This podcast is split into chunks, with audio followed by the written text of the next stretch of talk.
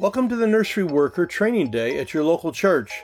There's nothing quite like being the starting point in a person's spiritual development, and in so many ways, the nursery is just that.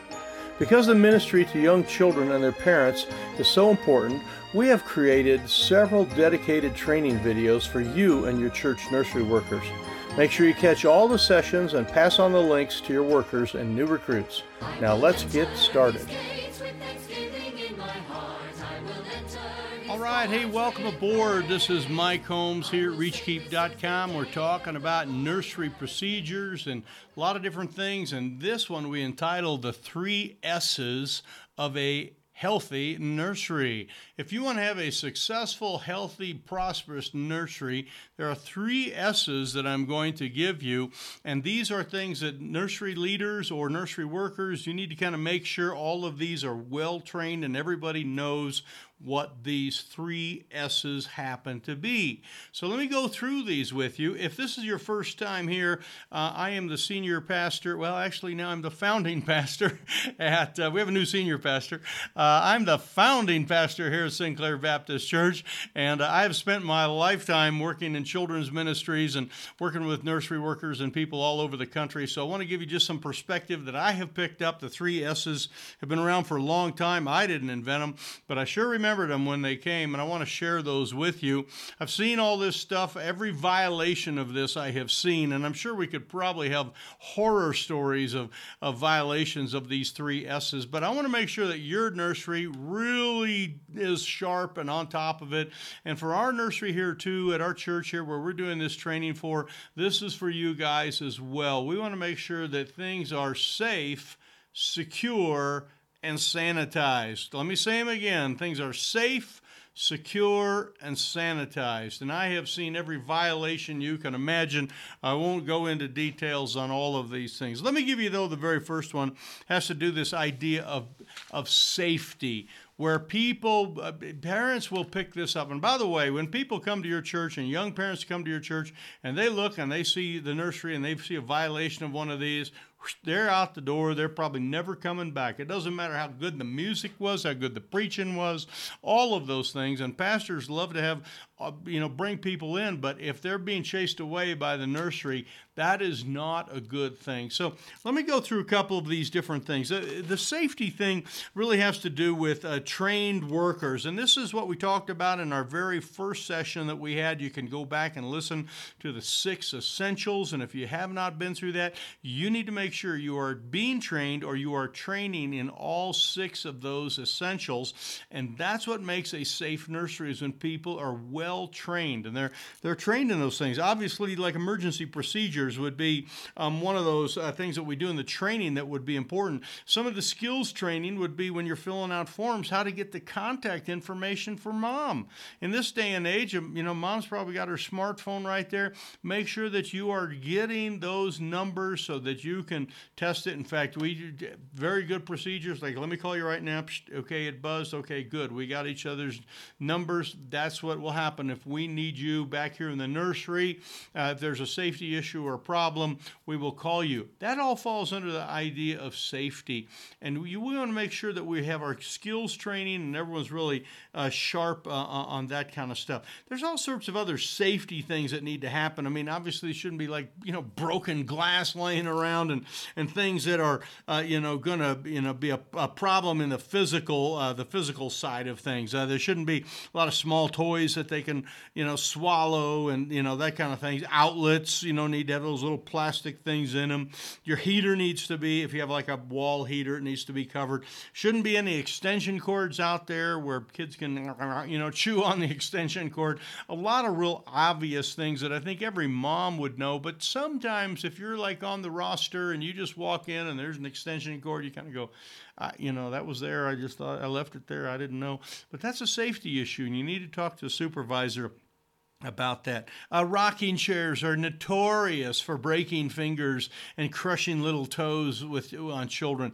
Don't have a rocking chair. Even the gliding chairs, uh, which are much better, can be uh, you know are safer. But be very cautious about those kind of things. Uh, we have a new a no shoes policy in our nursery, which has to do really for two different things. One has to do with the sanitation side of it, uh, but the other one really has to do with uh, you know when you step on little kid's you know fingers or toes or whatever, and you're in your stocking feet, you can feel that rather than just crunching uh, their little fingers. And obviously, safety is, is an important thing there.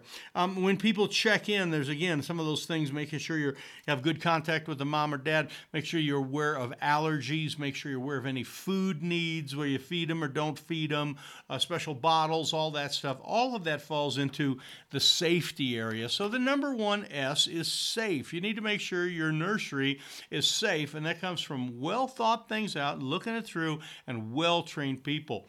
The second one has to do with security.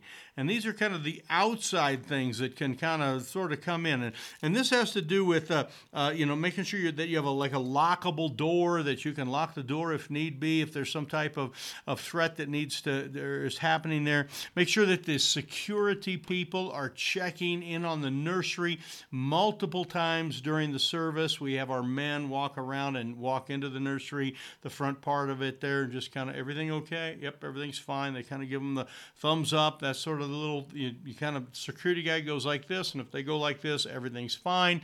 But they might say, "Oh, hey, could you get that mom or dad, or we need a you know a little chair. We need to clean up. We had a mess here. You know, we need some help." Make sure the security people are cruising around. That helps on the whole security side. Make sure your check-in and check-out procedures are very clear on who can take a child and who can't. During the beginning and after, uh, beginning after service are times when the check-in stuff stuff is kind of happening. Make sure that's very clear. So if there's any type of you know estranged husband type of thing, and they're coming to take the kids, that that you know that they're allowed or not allowed to take the kids, uh, that kind of stuff. Um, also, again, this goes through the kind of the the emergent pr- procedures here.